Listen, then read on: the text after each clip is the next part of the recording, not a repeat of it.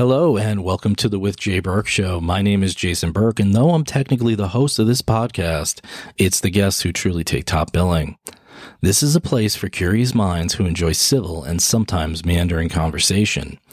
If you appreciate a few laughs or want to come away with new knowledge or a simple understanding of subjects that aren't always easy to break down, you're the person I want listening to this podcast. The United States has a housing crisis. It isn't two thousand eight anymore, where any nomad with a signature and a T J Maxx card could buy a home, or where lenders signed off on loans written on two-ply toilet paper, all while Wall Street thugs packaged shitty mortgages and peddled them off to unsuspecting insurance companies and pension funds in an exercise on how to topple a world economy. This crisis is new and it's silent. The U S is in need of roughly three point eight to five point five million housing units, depending on where you get that estimate. Worse yet, it isn't economically feasible for developers to build homes for low and moderate income families or first-time homebuyers, and it's causing rents to go sky high. What was once the American dream may now be the new national nightmare. To guide us through this, I asked Jake Mullins to join me. Jake is the founder and host of the hit podcast Beer and Business, which blends together authentic conversations about business over a beer. I mean, it doesn't get much better than that. But what makes him uniquely qualified to speak on the subject is that he runs one of the top real estate teams in the Atlanta area. And as you'll find out, he'll teach us why we're here and what the future looks like. He also has some sound advice on how your home can make money for you. Also, he does a killer Nicolas Cage and Arnold Schwarzenegger impersonation, I must say. But in all seriousness, Jake was a lot of fun and simplified a subject that could be very difficult to understand. And we were able to have some laughs while we did it. So enjoy the Jake Mullins with Jay Burke Show. Watch out. You might get what you're after. But not a stranger. I'm an ordinary guy. Burning down the- Hello and welcome to the With Jay Burke Show. My name is Jason Burke, and though I'm technically the host of this podcast, it's the guests who truly take top billing. Today I have the pleasure of speaking with Jake Mullins. Jake is a serial entrepreneur and runs one of the top real estate teams in Atlanta. He's also founder and host of the super smash hit podcast, Beer and Business, which blend together authentic conversation about business over a beer. Jake, thanks for joining me, man. I'm glad you said super smash hit. You got, but you got to say it like Arnold. You got to say, it's a super smash hit. This is a super podcast. Smash hit, my friend. Oh, man. Thanks for having me, dude. I'm excited. Yeah, man. It's, it's, uh, it's going to be a lot of fun. I'm, I'm really looking forward to this one. So. Man, how uh, how is the podcast going? You started that, I know, you know, behind the scenes, we said you started about four years ago, right? Yeah, I actually, um, believe it or not, I worked on the concept for the show for about a year before I launched it. So yeah, that sounds about right. Coming up with a brand and, you know, the the format, and then, you know, researching how to do it. And uh, but yeah, we've been recording for about three and a half years, and it's going really good. Um, you know, we've got sponsorship. Uh, we're growing pretty pretty steadily. Um, ac- actually within the past year, we really kind of took off, and, uh, yeah, it's just kind of humbling, uh, learned a lot along the way. Yeah. A lot of what not to do. Yeah. But it, it's, uh, it's ultimately been very rewarding. And, uh, I think the, the real benefit that we had to do in the show is that those of us are, that are involved, um, we don't need it. We don't need money from it. So we were never pressured to like monetize right away, right. or, you know, the sponsorship. We actually turned down way more sponsors than we've ever accepted. Um, and we never asked for one. They came to us. So yeah, it's pretty cool. Um, That's and awesome. We're just having a lot of fun and trying to, to continuously take it to the next level. Yeah. Yeah. You know, it, it's been a lot of fun. We were talking about that a little bit. That's fine. We're going to talk about housing and the future of it and what we're at, but, um, yeah, you know, it's been such a learning experience. And, and I was telling you before, it's just, It was, it's a lot more work than I thought, but it, it's been rewarding, and I think I enjoy it more and more as I go on. Um, it's, you know, the, the funniest thing for me when I started going back to the beginning I'd done a lot of public speaking. Mm-hmm. Um, you know, I had this concept in my head, put it all on paper, worked on the branding. And by the time we started, I'm like, I am so ready for this. Then I sat in the front of, front of the microphone. I'm like, what the hell do I say? I'm like, oh man. Uh, it's a lot to, to do a successful podcast. A lot of people try, but to do one successfully, it's a lot harder than people think. And it's a yeah. lot more work than, than you may realize if you just listen and you've never tried it before. Yeah. I, I'm a planner with stuff. And then it just goes, you know, it doesn't matter what your plan is. Everything goes off script, and that's life, right? You plan for it. And it's just like, why aren't these people following the script? But anyway, another celebrity quote, Mike Tyson, everybody has a plan until they get punched in the face. Dude, I'll do these all day if you let me. Yeah. So hey, go ahead. Hey. You run with it, man. That's that's what I do. I let everybody that's run part with of the, it. That's part of the craziness of our podcast. So it's a, you know, for those that have not listened, Beer and Business is a serious business podcast, but we do comedy and we do all of our com- conversations over beer. Yeah. So nobody takes it. Nobody's taking themselves too seriously. So there's a lot of celebrity impressions and shenanigans, but that's, I think that's what's helped us because it's not boring. The conversation's authentic and we just, you know, screw around, make fun of each other. And, you know, people feel like they're in the room with us. So it's fun. Yeah. Well, those are the best ones, I think, when it feels like you're just hanging out with friends, right? But you learn it yeah. some, but it's like you're hanging out because there's nothing worse than, I think a, a lot of them try to take themselves a little bit seriously and it oh, just dude. becomes like monotonous to oh. listen to, right? I mean, it hurts my soul. I, I just can't listen. What's your uh, what's your best celebrity impression? Oh God, one of my favorite ones right now is Nick Nolte. Oh my God, I got to hear that. Jesus Christ, it's Nick Nolte. I'm trying to sell stuff out of my garage because I don't know if you've heard, but my my career sucks. I'm all washed up. I can't get any leading roles anymore. And I pissed away all my cash on hookers. Pretty How's good that for you. That was pretty good. It, it only gets worse, dude. No, oh, I'm sure. Nick Nolte's a funny one because he, he's become like seen his own pictures meme. Of him recently? Dude. Oh, he looks crazy. You, oh my God, the that's hair and stuff. The, oh, yeah, that's God. What makes the uh, impression so much fun, dude. What? But you know, it's I funny. I can go as crazy as I want. He's like he was at one point kind of a, a good act, like a serious actor. I guess he ran out of money oh, and dude, just started Cape doing Fear? Everything. Like Cape Fear was like one of my favorite movies. In yeah. that era.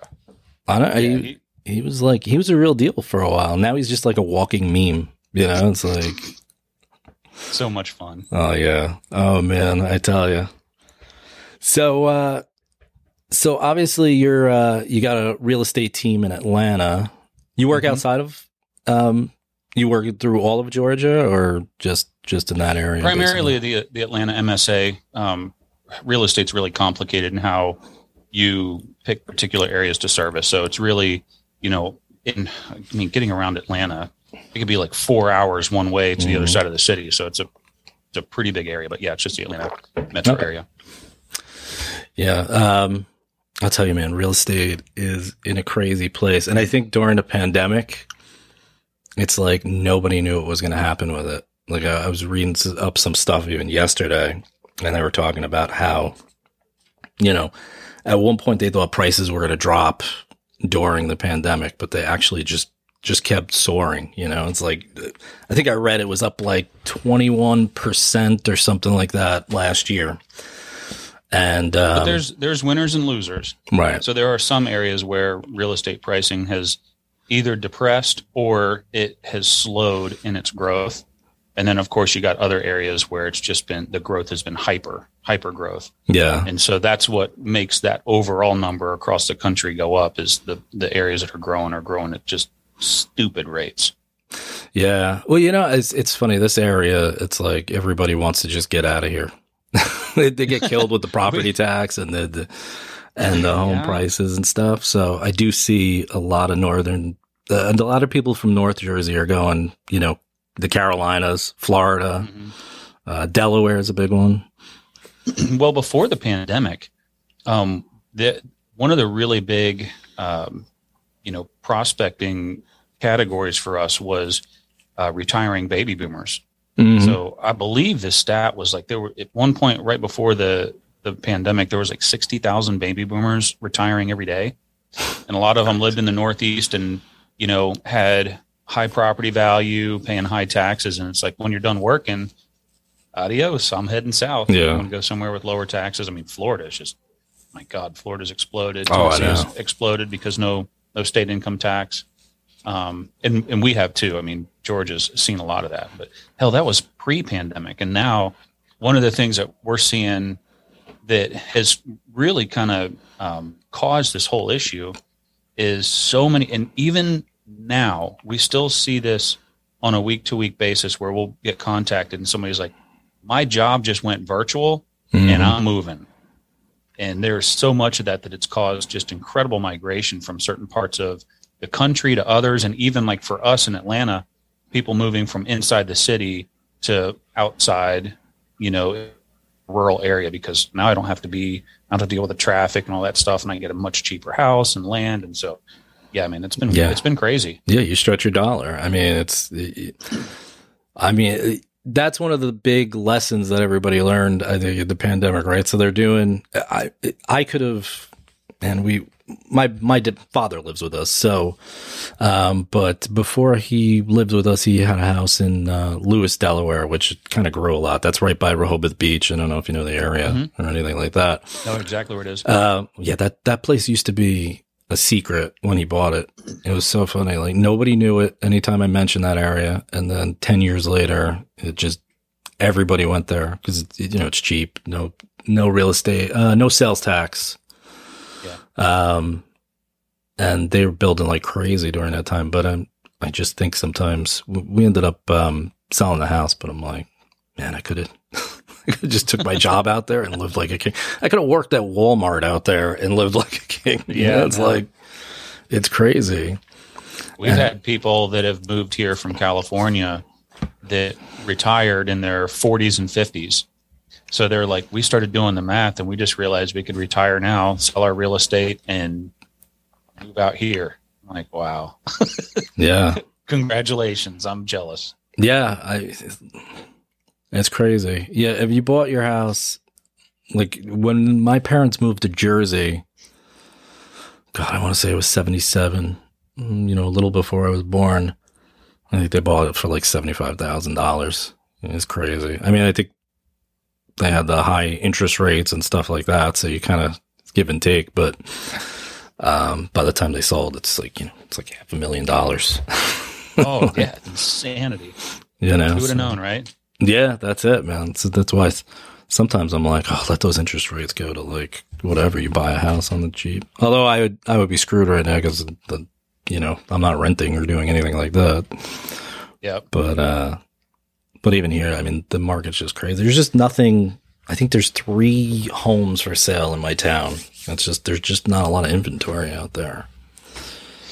Yeah, it's uh, it's really bad. I mean, one of the big issues that we've got, so I, I study this a lot because, you know, obviously I run a real estate team. We've got mm-hmm. like thirty agents. And so I, I need to stay connected to what's going on, both at a macro level and also inside of our markets that we serve. And we have an issue across the country where we have a shortage of inventory, which shouldn't surprise anybody, but it's gotten worse because the population has grown at such a, a steady clip. Yeah. And new construction's the only way you add inventory I know. in housing. I mean, there's, that's it. That's the only place to get new houses is, is to build new ones. And new construction has been, has been lagging behind for years. And what's happened is as growth is accelerated, new construction is decelerated, and right. the gap has widened. And so during the pandemic, you saw a lot of, um, you know, housing companies, like new construction companies, builders trying to, to you know, okay, we got to catch up because this is becoming a really big issue. They were getting, you know, everything they put on the market was selling right away. So it's like, we got to double down and sell more. And, um, the prevailing wisdom is that it's going to take ten years to catch up. Yeah. Well, cause I think I, I read, you're right. It's been something like ten, fifteen years since, since that started happening. They used to build, you know, like a million and a half homes a year or something like that. And then it's down to one million, one point two, something like that. But over time, that's just like you said, population is growing, and then you have mm-hmm. less homes coming in. I mean, part of the issue too, I see there's not a lot of affordable homes for people who are starting out. Like that's for the millennials and all those other people. Um, I guess it's just not worth it for builders to, to with the price of lumber or the price of other material to build these types of homes that would be starter homes back in the fifties or sixties.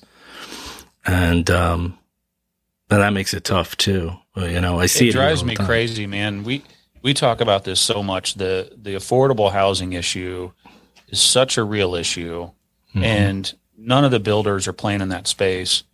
And it, what, what bothers me the most is, you know, and a lot of this falls to local government. Yep.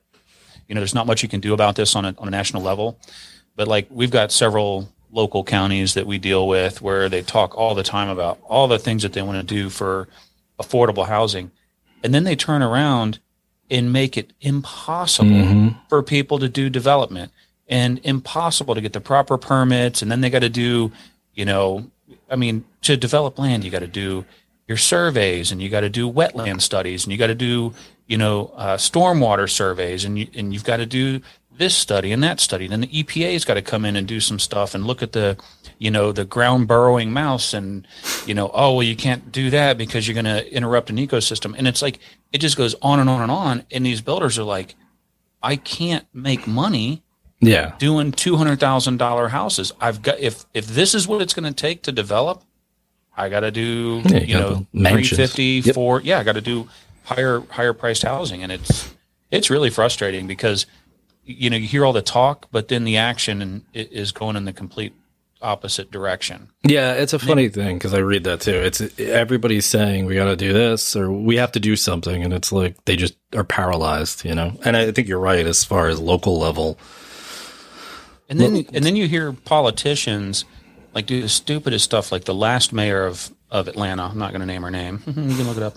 But she was um, she was really big on, she wanted to, she was on this affordable housing kick. So what did she want to do? She wanted to plop low-cost housing right in the middle of Buckhead, which, I don't know, if, if you know anything about Atlanta, it's like one of the most premier areas in the city. Mm-hmm. Very expensive real estate. I mean, really expensive. And it's super posh, really, really nice. And she's wanting to, you know, throw like low-cost housing high-rises in there. It's like, why? No, nobody's yeah. going to let that happen. And the politicians don't want it either because half of them live there, right? Yeah. So it's like, why are you even saying that? Because it's not realistic. I mean, even the rhetoric ticks me off because it doesn't make sense half the time. Yeah. Well, that's another thing, too. Like you said, nobody's going to let that happen. I, I don't know the law, but I know a lot of people will will fight it. That's that NIMBY, right? Not in my backyard. And everybody yeah, exactly. knows we need it, but they're going to they're gonna fight it, and they have the money to fight it. They just have to litigate, and it just takes so long and costs so much money that who's going to bother? At some point, they just give it up, you know? Yeah. Yeah, and there's just so many other very realistic opportunities in Atlanta for real, you know, good, low-cost housing, and it's like nobody's fighting for that, but yet here we are talking about putting high-rise, low-income housing in Buckhead. Like, really? Yeah. That's, yeah. You're not even serious. So, yeah, yeah it, it drives me nuts, man. It really does. And it's a very real problem. Oh, yeah. You know, affordable I, housing. Well, you know, it it's a, it's something that drives up the rent, too. I mean, rent's becoming unaffordable because it, it, there's nowhere to go, right? You can't buy a house, and then – you're you're stuck with rent, you know, renting an apartment or renting a house, and it's they can charge whatever they want at that point. You know, that's what the market bears. Yeah, so if you're if you're listening to this and you own your own home, you probably never think about rent, but you should go out and research like what a two bedroom apartment's oh. going for in your community. You will be shocked. Insanity. It is amazing how much rent has gone up. It's insanity. If you wanted to rent a house around here, forget about it. If you wanted to rent like three or four bedrooms, you, you like four thousand dollars, five thousand dollars. It's like, it's, oh my God. It's insane. Well, this, this, this area is insane. I mean, yeah. You know, but even here, I mean, it's, we, uh, we bought a house, uh, in November, and the three bed, two bath premium, um, it, it, kind of a premium area, but, you know, starter home. We paid, I mean, we had to pay top dollar for this house, but it was in an area that we wanted. And we had to make it a two thousand dollars a month rent house. And, you know, it's one of those things where it's like, man, I, I didn't even like asking the rent, but we had to because of what we got into the house for, our basis on it. We were flooded. I mean, we were absolutely flooded with applications. And that's when, that was the point when I realized how bad apartments had gotten, because I hadn't really been paying attention to apartments. Yeah. All I really care about is what houses are renting for, because right. that's the market I'm in. But I started looking at these apartments, and I was finding in our community one bedroom apartments for two thousand dollars a month. I know. Like, holy crap. I know. I see that's that out insane. Here. I see that out here, and I'm like, some kid out I'm of like, college. I'm like, two thousand dollars a month, what does it do? Well, that's the thing, Other right? Than Where the apartment. Gonna, yeah. What does it do? Does it serve me coffee? Does it's it, got to do does something. Does it cook me dinner at night? Like, what, what the hell am I yeah. getting for this? Oh, my God, I know. I think that all the time. It's it's insanity. Uh, yeah, I feel bad for these the, the young kids who are who are out there renting, and it's, you know, I used to work with someone, and he was looking around, and he, he's, he's like, I just I can't I can't believe how much that it is to, to do anything around here. Mm-hmm. Um, yeah, yeah it it's tough, um, not impossible, you know, but oh. it's just one of those things where it, it's, you know, if you don't work in the real estate industry. Um, you have no idea how hard it's been for real estate agents. I think a lot of times people are like, oh, it must be great to be a real estate agent right now. It's like, uh, no, not at all. It's, it's incredibly difficult. You guys have a lot of hoops to jump through too. I mean, you have to deal with, with the banks, right? I mean, and then you're dealing with, um, you, you well, you're dealing with the, the local government, all the permits, all that mm-hmm. kind of stuff. I mean, it's it, it's it's kind of a long process. I remember buying my first house. Now, granted, I bought mine. I got lucky. I bought mine right after uh, in two thousand ten. So the market was just like completely. Oh, dropped. You bought it at the perfect time. Yeah, I did, and and I made a lot of money when I sold, and then but yeah, I dumped it all into a new house anyway, most of it. But um, yeah, I mean, I bought a real fixer-upper, but it was. I mean, it took me so long to get into this. It took me like four months to close on this house from when I wanted to. Mm-hmm. And I know they were probably super stringent back then. They might not be as bad, yeah. but it was the hoops I had to go through. Oh, my God. Yeah, the real estate industry is – it's really interesting to be in. So, first of all, um, our industry's got a very bad reputation, mm-hmm. and it's well-earned. Because there's so many terrible real estate agents. I hate to say it. And, yeah. you know, unfortunately, because a lot of people, they're like, oh, I want to sell houses. You know, they watch H G T V. They want to get into it. And it's not what the job is. It's, and I think a lot of people, too, get into it thinking that it's going to be a job. And it's absolutely not. Even if you're an individual real estate agent, you're a business owner. You right. have to think about everything like a business owner. You got a marketing budget. You've got I mean, everything. You've got to do proper accounting, you got to have savvy tax strategy, all that stuff. And so there's a, our industry has a very, very high failure rate. So of all the people that get licensed, probably nine out of ten of them never make it. Like, don't sell anything. Yeah. And then out of that, you've got a pretty wide distribution between people that are, you know, really, really good at it and people that really, really suck at it and everything in between. So yeah, we've got a, we've got a bad reputation. Um, and so that, that makes it difficult. And then also a lot of times people will have a transaction. Maybe they have a really good agent, but everything goes like super smooth. Mm-hmm. They're like, what the hell did I pay you for? Yeah. You know, it's like we went out, we made one offer. We didn't really have any issues and you got a big check. Like what gives? Yeah. And, and I always tell people, you know, good real estate agent is like a doctor, you know, when you go to your doctor, sometimes you're like, doc, I got bronchitis. I know I do. I need yeah. a Z-Pack. And he's like, well, let me run some tests. And he's like, say, ah, man. And you go through the whole thing. He's like, yeah, it looks like you got bronchitis. You need a Z-Pack. And you're like, I know. I freaking told you. I know. You, I'm dude. a doctor, obviously. Like, I know what I'm doing here, doc. I got it.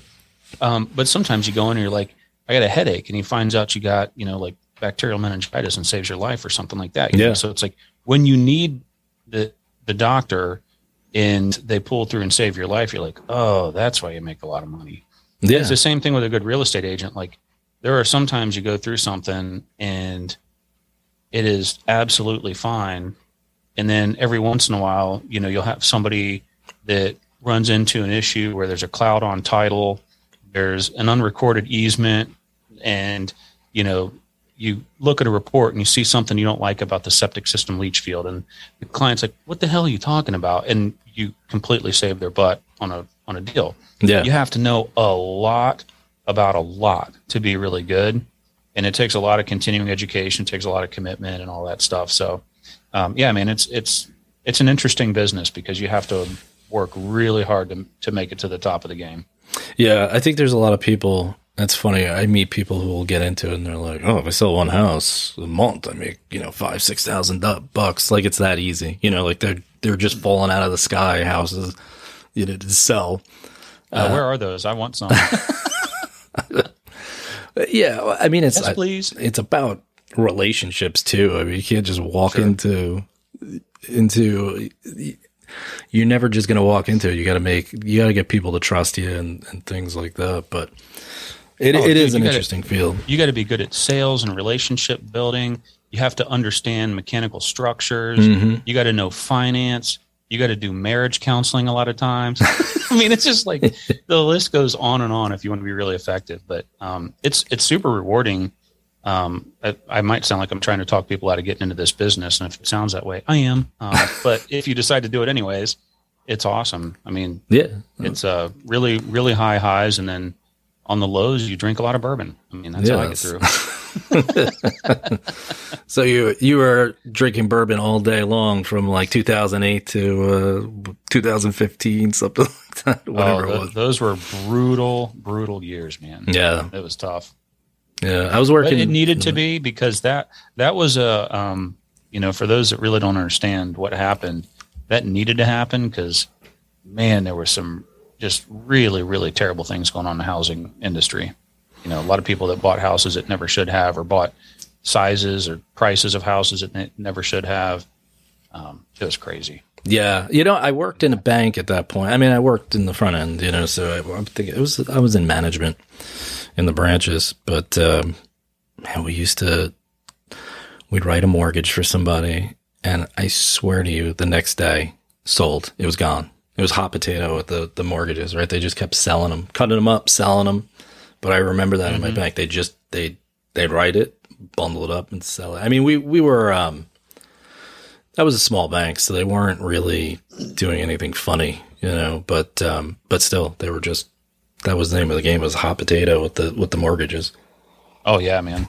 Mm-hmm. Yeah. If you've, if you've ever, uh, watched the movie, the, the Big Short. Oh, it's a good movie. That's, that's one of the, cause I'm kind of a financial nerd. Mm-hmm. Um, And a lot of people, you try to talk to them about what, what happened and their eyes glaze over like, I don't even know what the hell you're saying.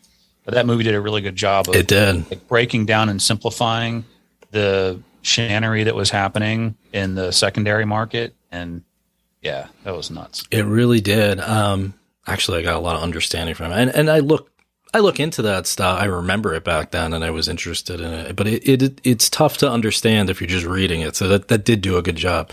About just mm-hmm. cutting up mortgages, toxic, you know, these toxic mortgages, and then bundling with these A-rated or whatnot mm-hmm. mortgages, and and uh, man, that I don't think anybody realized how close to the uh, precipice we were of of utter total total meltdown, total yeah, meltdown, the whole world economy. Yeah, the it's interesting. So we've been, I'll tell you, man. If you're twenty years old, you've been through a lot already in the world, yes. right? I mean, yes. these kids, they're just through everything. I always think yeah. that. Especially uh, now, um, the past two years of the pandemic, I've got three kids, thirteen, eleven, and six. And, you know, it's like, I was thinking about this the other day. My six-year-old, a third of his life has been through pandemic and masks and all that yep. stuff. And it's like, man, think about it. Like, that's really weird. This is no. not natural no. and been through some, some real B S. And, uh, I don't think anybody's really factored in the, the mental health and emotional toll that it's taken on on kids. Yeah, having gone through some of this stuff, it's it's insane. Yeah, I got a six-year-old also. I have I have three kids too. So I have a sixteen-year-old, a uh, soon-to-be twelve-year-old, and then I have a a six going on seven. So I got bored, I guess, every five years and made my life a little exciting. Uh, yeah, I think about that. Coming up on another one. Uh, yeah, no, no mas, no mas. My daughter will say that, or somebody, she'll be like, why don't you guys have another baby? Or my youngest, like, oh, give me a brother. And I was like, listen, your mother can have a kid. You'll just see me every other Wednesday on weekends, you know, because it's not going to be my kid. Yeah. You know, so, um, but yeah, I think about that sometimes, right? He's, he's six. And actually this week, they just took the masks off here in Jersey. The schools wow, were allowed man. to, yeah. And see, uh, we got really lucky, dude, because, um, you know, for for a hot minute there, things were, you know, just like everywhere else here in Georgia. But it didn't take long for people to start to revolt. Yeah. So it's felt close to normal for a while. Yeah. Um, but it started to feel really normal in the past few months. Yeah, we were really, you know, we got hit so hard in the beginning, and it was so bad. That um, it, people were people were good about it. Like everybody, you know, took to it. It was it was really really bad in the beginning. We were really overwhelmed, and nobody knew what was happening. Mm-hmm. So um, they were they're really cautious here. I'm like a stone throw from New York City, so when it yeah. started, that was ground zero. Um, but now, now, you know, after two years or whatever, everybody's just like, all right, we're done. And I, yeah, you know, and hopefully it seems like it, the levels are so low now. You know, I, I think kind of Omicron might have came through, and just whoever whoever didn't have it kind of got it. Oh, and close to like everybody hurting. Got it. Yeah, I swear to you, I'm I'm vaccinated and I have the booster, but I tell you, man, over the holidays, everybody was sick. Everybody was getting sent home from school because they were being exposed to it. And I can't, I, everybody in my family tested uh, negative, but I'm like, I don't know, man. It's just weird timing. Everybody had these Omicron, like Omicron, like symptoms. Yeah. I swear it just swept through everybody. So hopefully, you know, it seems like we're, uh, we're getting to the tail end of this. Well, what's interesting, um, if you, if you've done any research on it, so SARS-C o V one, mm-hmm. the, the first SARS outbreak that happened, it, And I'm surprised I never hear people talk about this, but it just disappeared. Yeah. And to this day, the scientists can't um, explain how it went away. It was a much smaller scale break um, outbreak than, you know, what SARS-C o V two is, but very, very similar characteristics in, in the actual virus itself. In that one, the first one, it just disappeared. And if you can go Google it today, and you'll find that scientists can't um, they, they can't explain what happened to it. It just disappeared. So it weakened, and then it was just gone. And it could happen with this one. I mean, you never know. Um, I'm not a doctor. I have no freaking clue, but, you know, history can be a predictor of the future. Yeah. Well, you know, it's funny. I read that even about the, the bubonic plague. They don't really know why mm-hmm. it stopped. You know, obviously, it's, it's still around. We just can fight it better, and it's contained and whatever. But they... They really don't have an idea why it just stopped. I mean, it killed, I mean, it took away some parts of the world, had two thirds of the population gone. But yeah. um, it's interesting to think that it just one day stopped. I don't know. And, and they don't really know why. Yeah. Well, all I know is I'm, I'm sick of it. So I'm ready.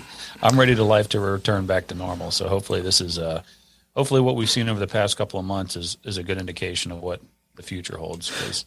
Yeah, yeah. I think I think we're getting there. Um, we kind of said that before, but you know, I think this time we, we might get there as long as there's nothing, you know, knock on wood, nothing else comes through, another strain of something.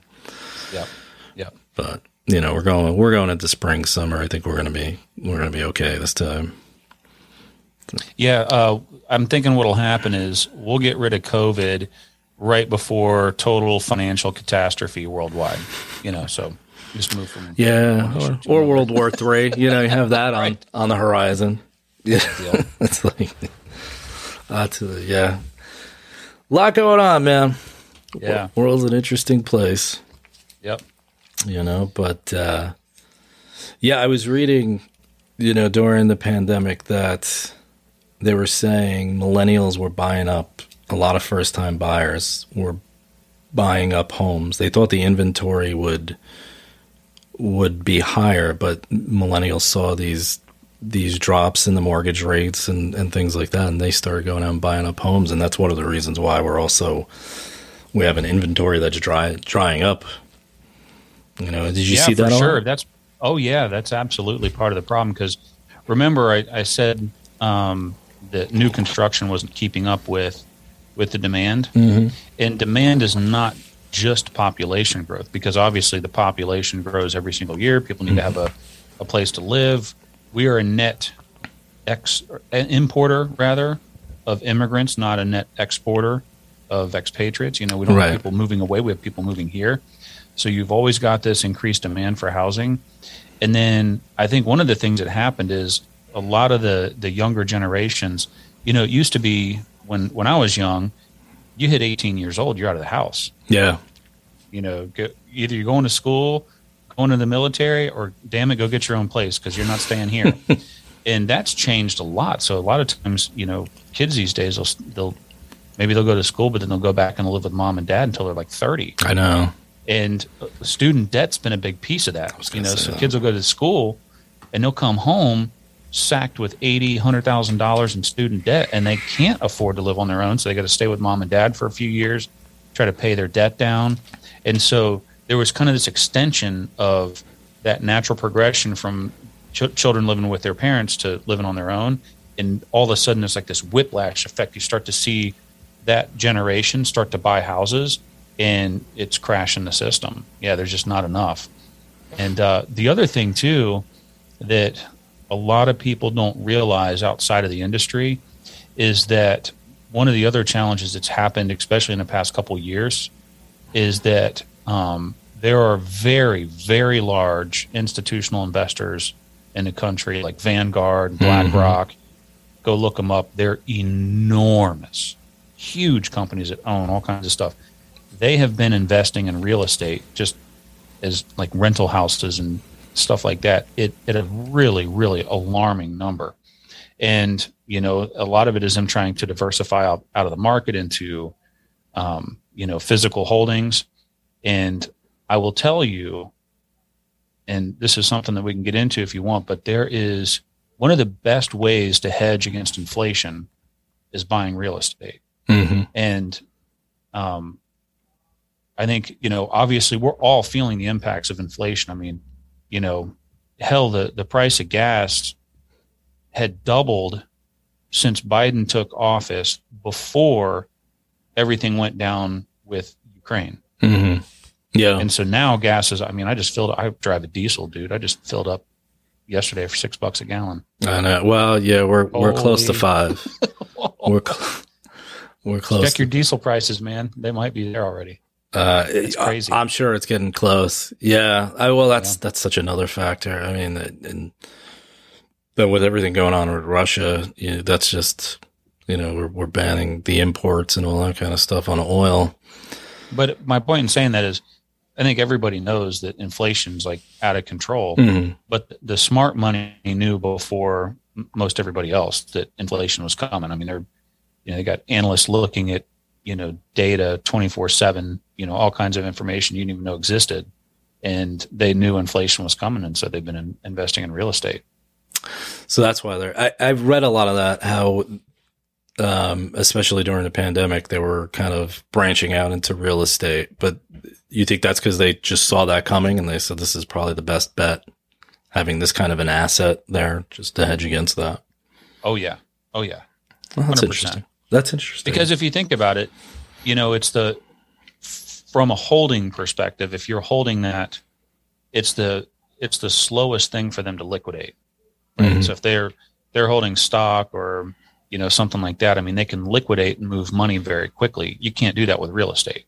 Right. You know, you gotta, you gotta listed for sale, you got to sell it and, and all that kind of stuff. So, you know, if you, as a large institutional investor, if you're getting into real estate, there's a strategic reason for it. And the only thing that makes sense to me is that, you know, they could see coming what's here before the rest of us could. Right. Are, are they buying up houses actually? Or is it oh, just, yeah. yeah, like tracts of yep. land and tracts of houses and houses, houses that they can rent.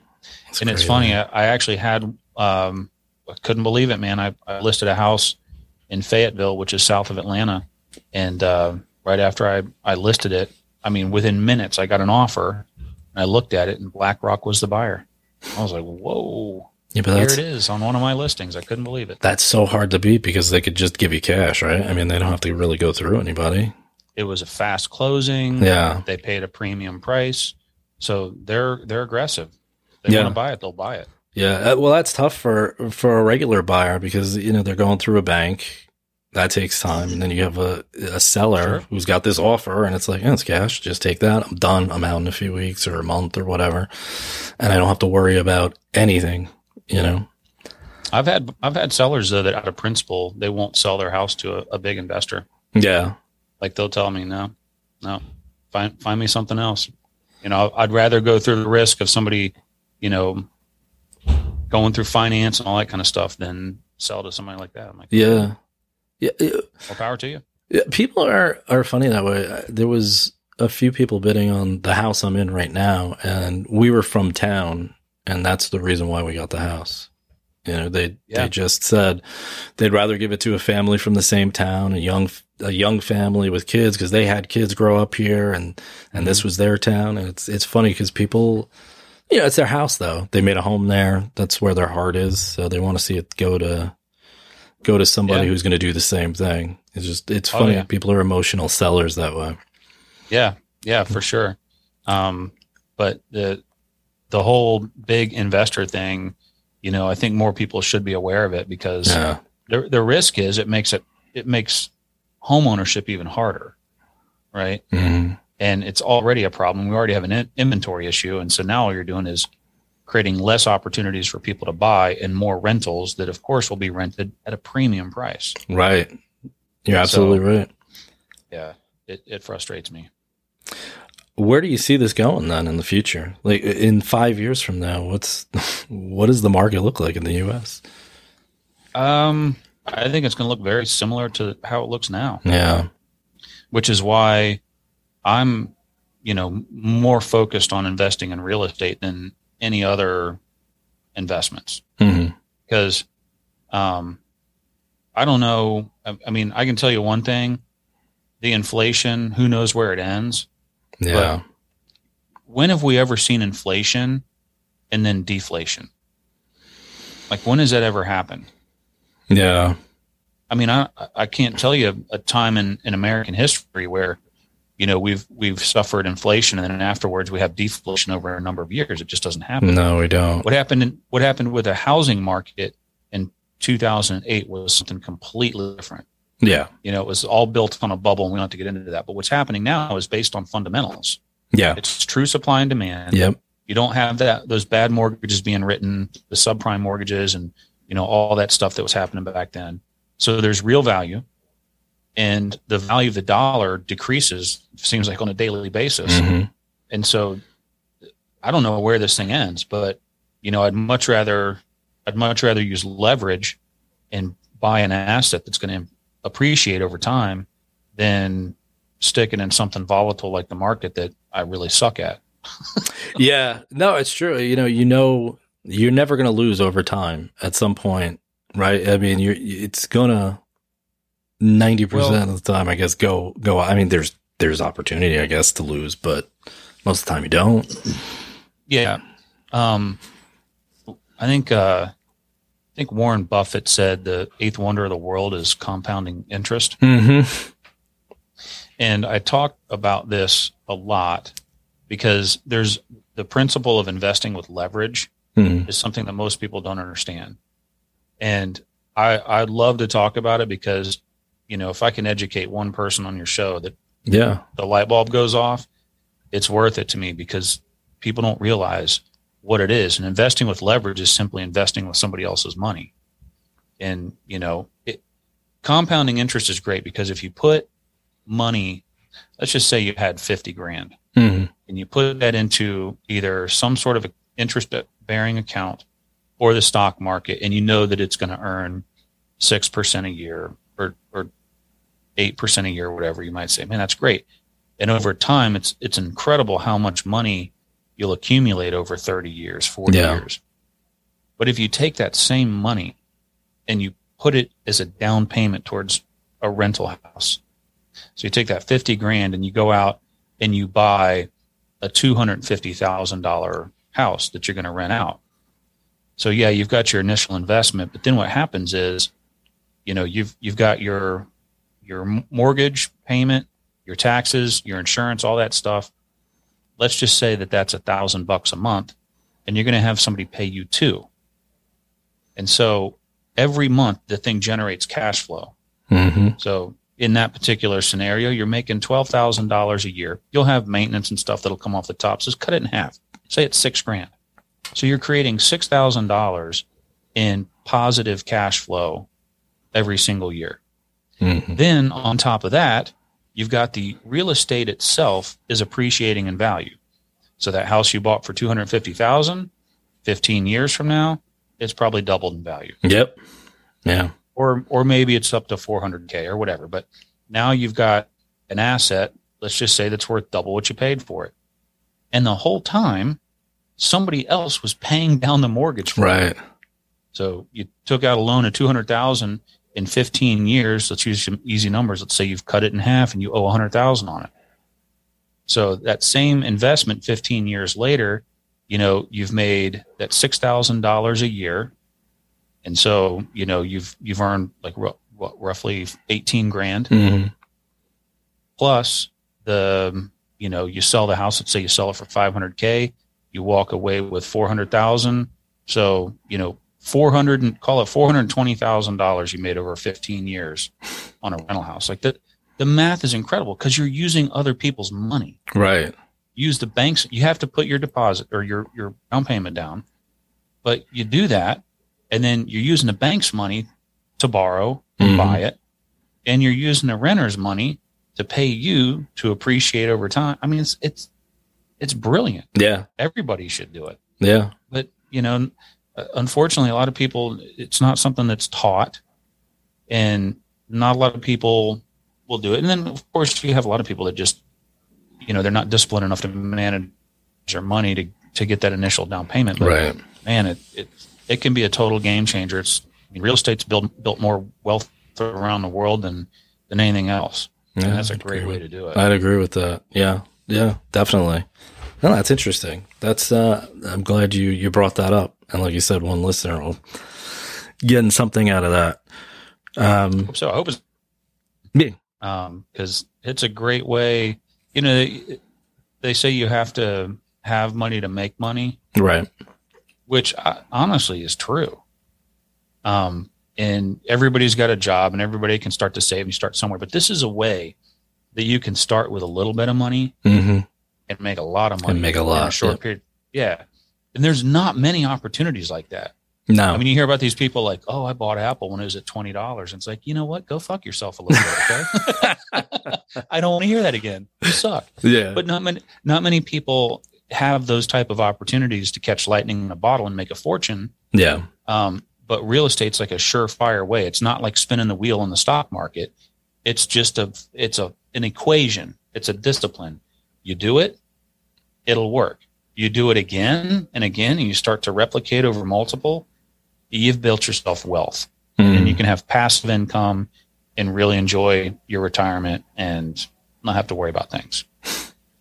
Yeah. And then if you, if you still have the home, you know, like you said, if it's paid off, you got your, your mortgage paid down and, and everything like that. You're just making money. You know, you take a little bit off the top, like you said, for insurance and and uh, some maintenance and stuff like that. But you always have that. And then you have, if you needed liquidity, you could sell it, and you have it there if you needed. Oh, it. let me tell. You, oh, let me tell you a little secret.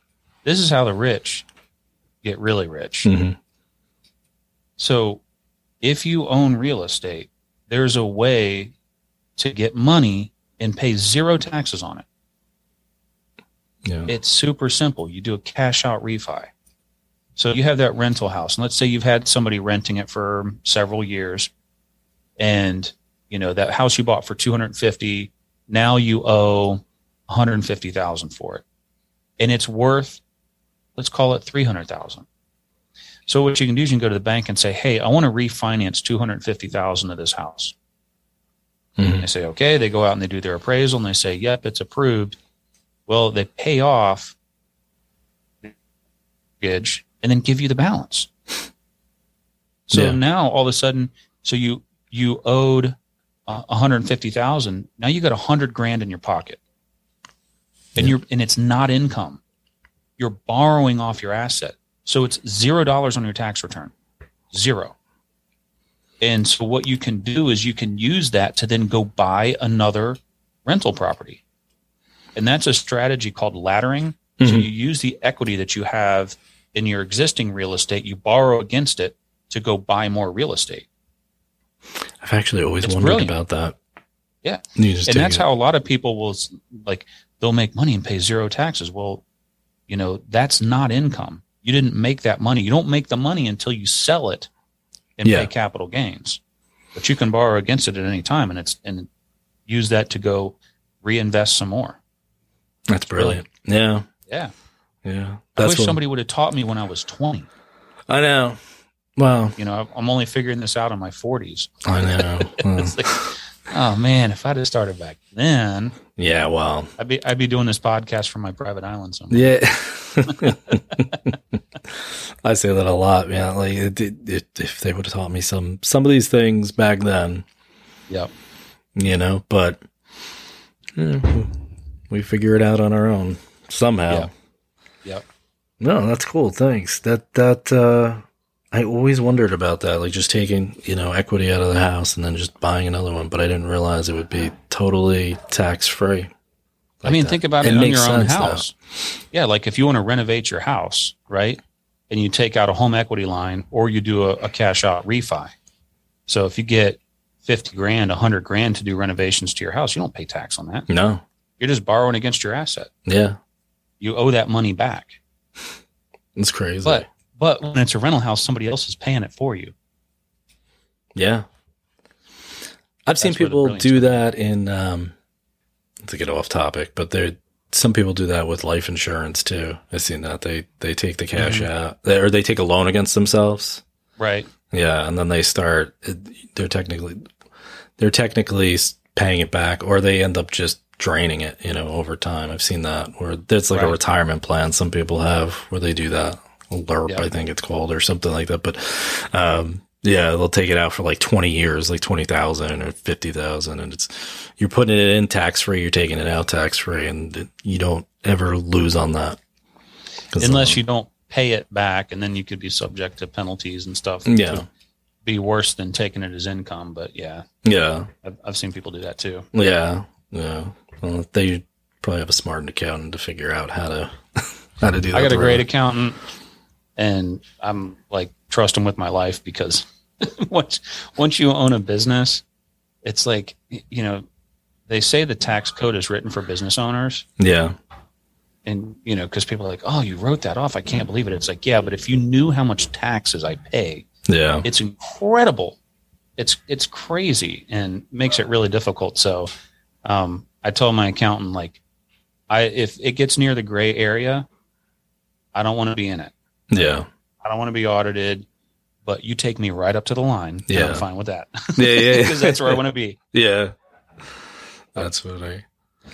So, um, you know, going back to to the housing, you know, in theory, right now we got rising mortgage rates. But the problem mm-hmm. is they're still, historically speaking, low. Oh, yeah. So you're probably still seeing a boom out there, right, as far as – there's all these um, competing bids and a bidding war and things like that. I mean, because in theory, it should price some people out of the market, but it's just so low already. It's not that big of a difference. Yeah, I think that um, the the conditions that we've been in in the past couple of years, I don't really see it changing anytime soon. Yeah, you know, I, I think that we'd anything. really have to see a lot of movement on interest rates mm-hmm. for that to happen.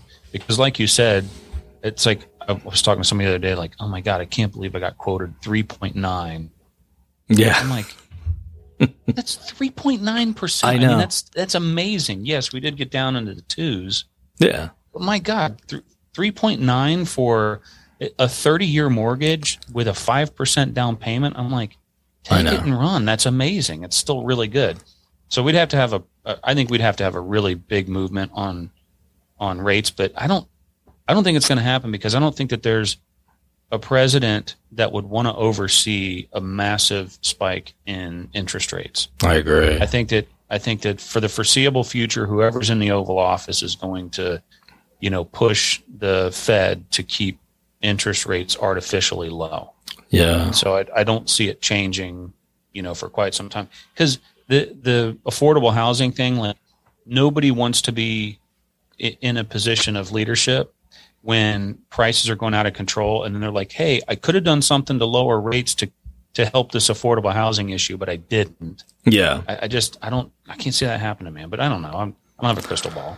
I don't, but, I don't see it either. And it's been artificially low since God, who knows now, right? fifteen years probably. Oh, I mean, they yeah. just, they're just, I yeah. remember, you know, back before we had the meltdown, people talking about historically, it was great. You know, they were at like five, six percent. And it, mm-hmm. it, historically speaking, that was great. And now people, like you said, are scoffing at the idea. Oh God, I got to pay four percent. You crazy. I remember, remember fifteen years ago. No, it was longer than that. Uh, maybe sixteen, seventeen years ago. I bought a house and I was excited because I, I had good credit and I got quoted a rate of seven point two five mm-hmm.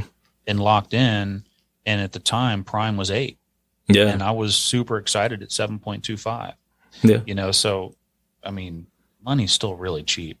And so I've been, you know, I've been telling our team that I hate to say it, but I think the conditions that we're dealing with, we're going to have them for quite some time. Yeah. And, um, you know, we've just, we've had to get people to change their mindset on what the customer journey looks like and how to help them be competitive and, you know, how to keep, how to keep fresh in this, because it's really frustrating. I mean, it used to be, you know, if you were helping a buyer, you would take them and show them, you know, fifteen, twenty houses and say, which one do you want?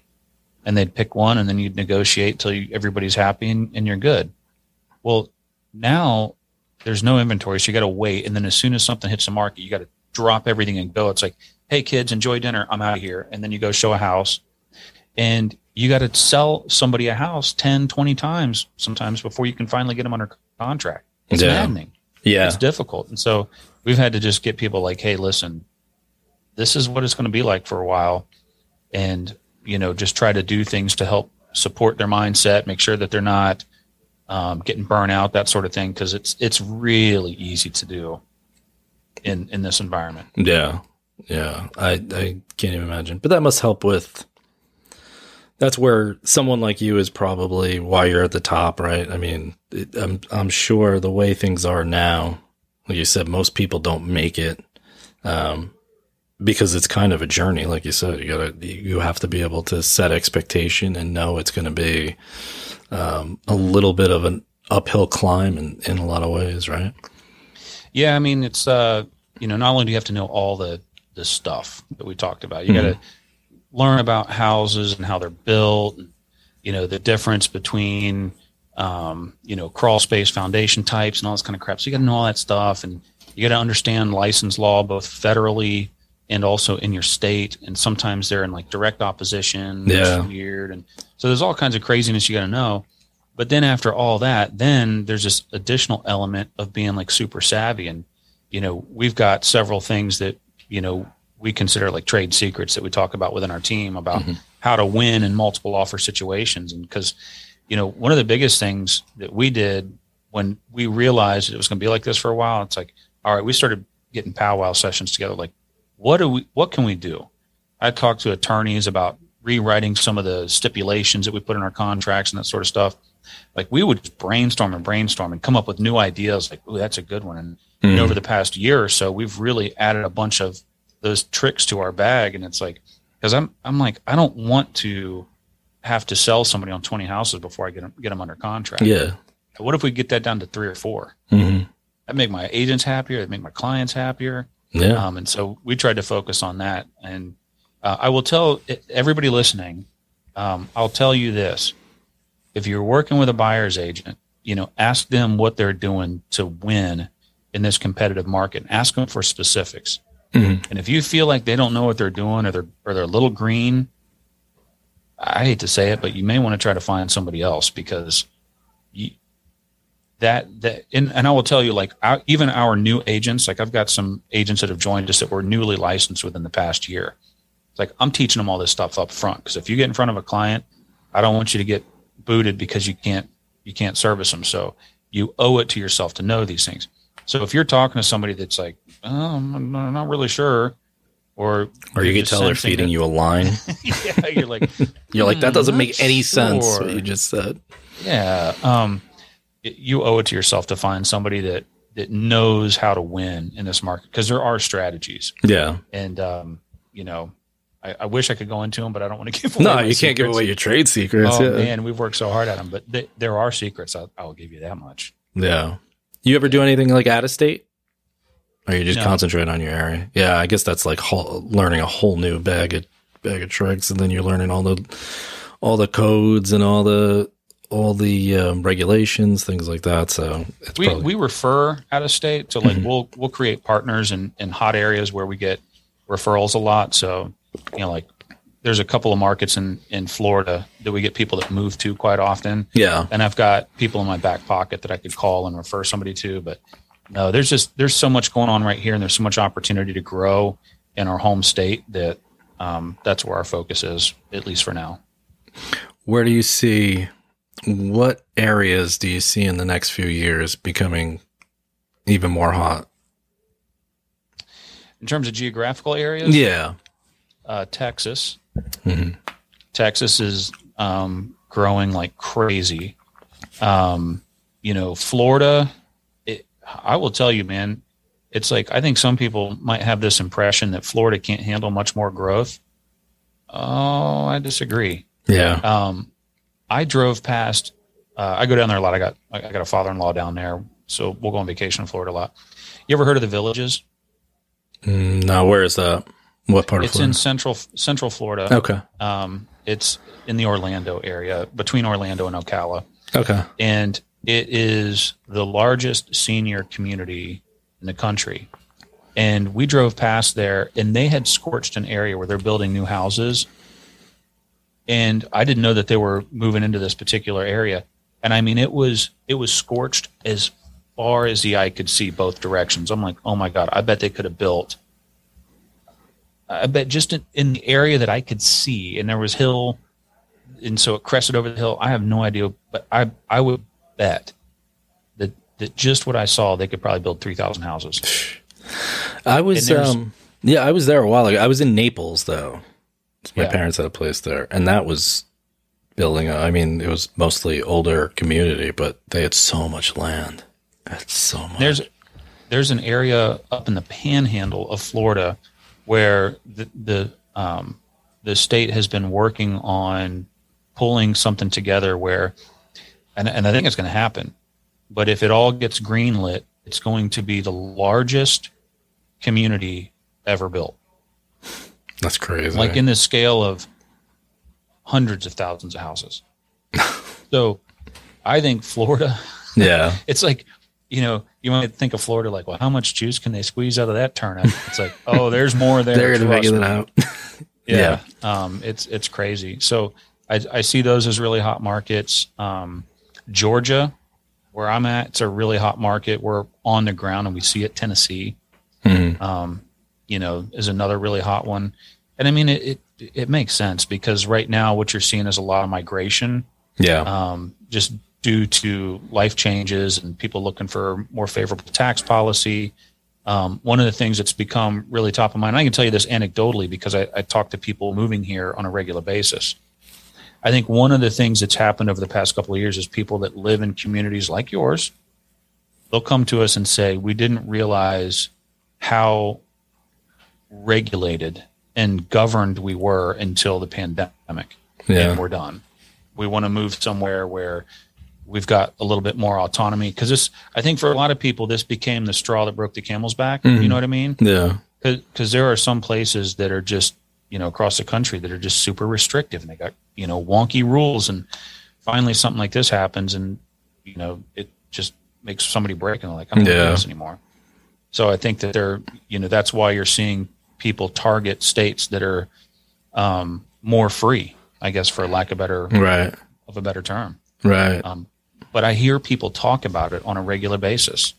You know, I got some people moving out here from California right now, and they, when they come out here, they're like, this is so nice. Yeah. Like, people seem happy, and you can really do whatever you want. And like, they'll ask me like, wait, you don't have, like, I was trying to think of something they were, uh, oh, so they were talking about at a house, they wanted to, like, so what's the approval process for um, planting trees and, and gardens? And I'm like, what are you talking about?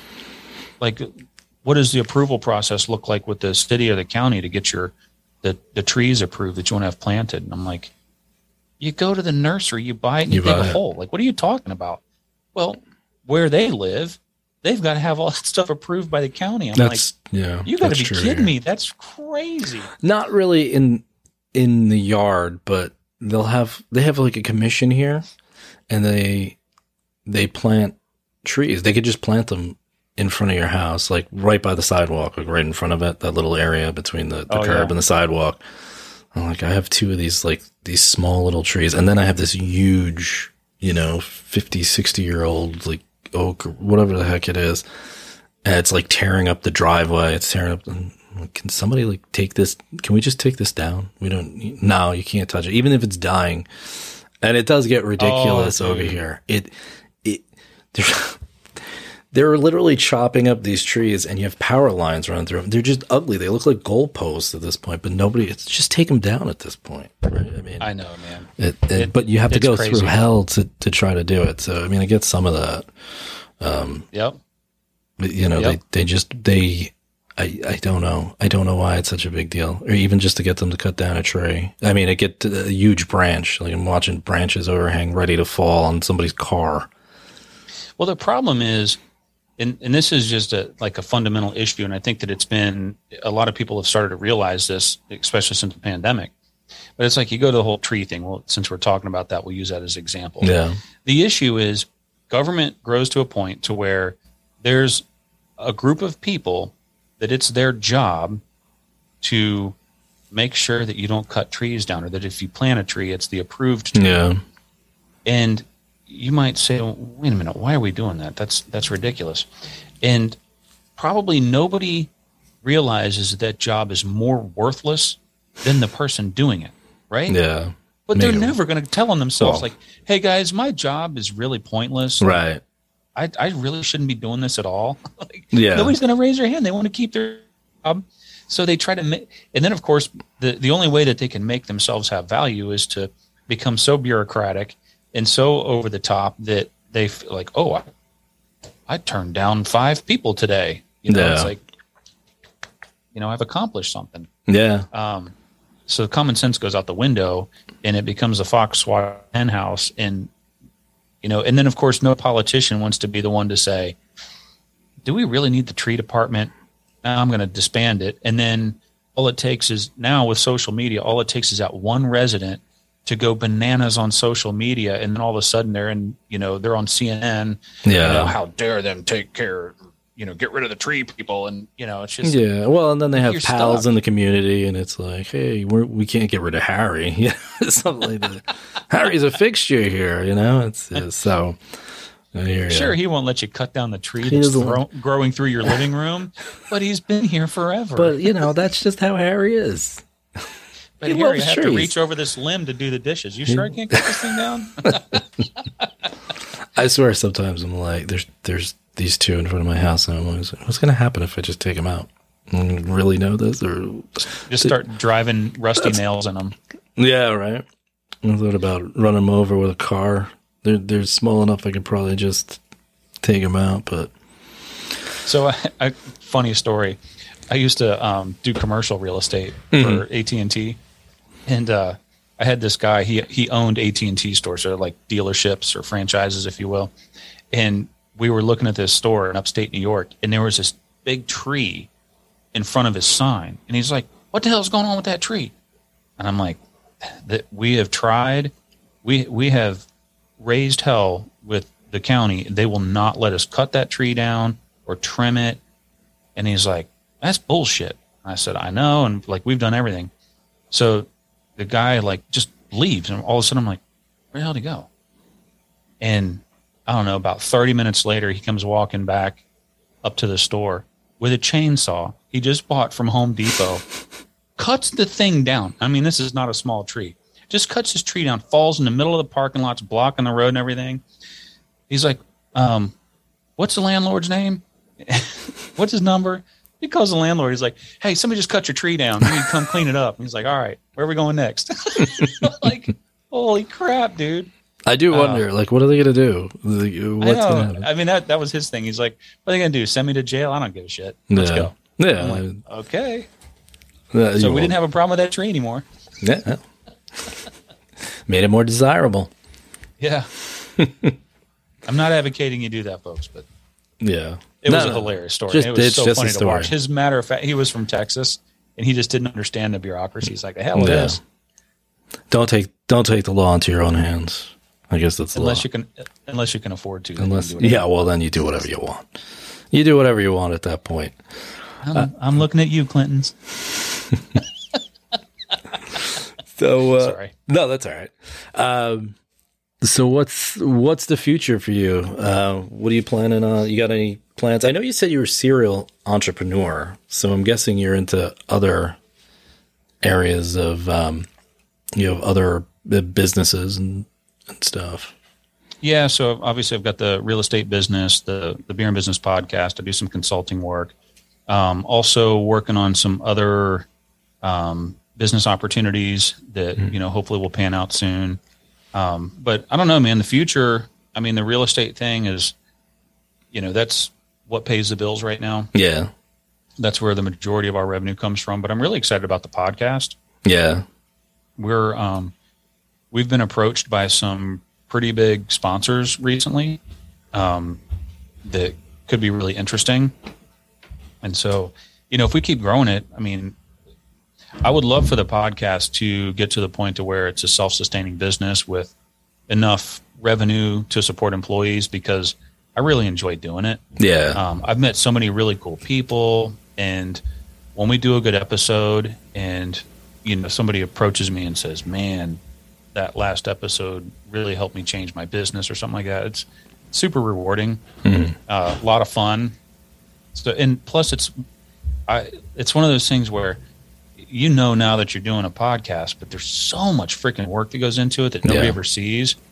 Part of me just wants to to really hit it big, just to, I don't know, prove a point to myself that all this work was worth something. Yeah, yeah. Because, you know, you you do this over three years and, you know, we, we've just put so much into it and our branding and, you know, gosh, it's it's been a ton of work. So that that would be awesome. Yeah. No, I hear you. It, it's it's a lot of fun, um, but it's definitely a lot of work. But, you know, it's cool. I get to talk to people like you. I, part of the big thing for me was just to – I like picking up knowledge, you know, and the best way to do this mm-hmm. is to talk to people involved in it. And then you, who yeah. knows where it goes from there. So I yeah. definitely picked up some cool stuff today. Cool. So. All right, man. Well, thank you for stopping by. Or, uh, you know, zooming with me, whatever you want to call it. My pleasure, dude. It was a lot of fun, man. Yeah, man. So, uh, you know, maybe if uh, sometime you'll be back. We'll see. We got something for you. Uh, you know how to get a hold of me, man. So, yeah. Um, all you got to do is, is ask. All right, man. We'll take it easy. Good luck to you. And, oh, you want to plug your podcast real quick?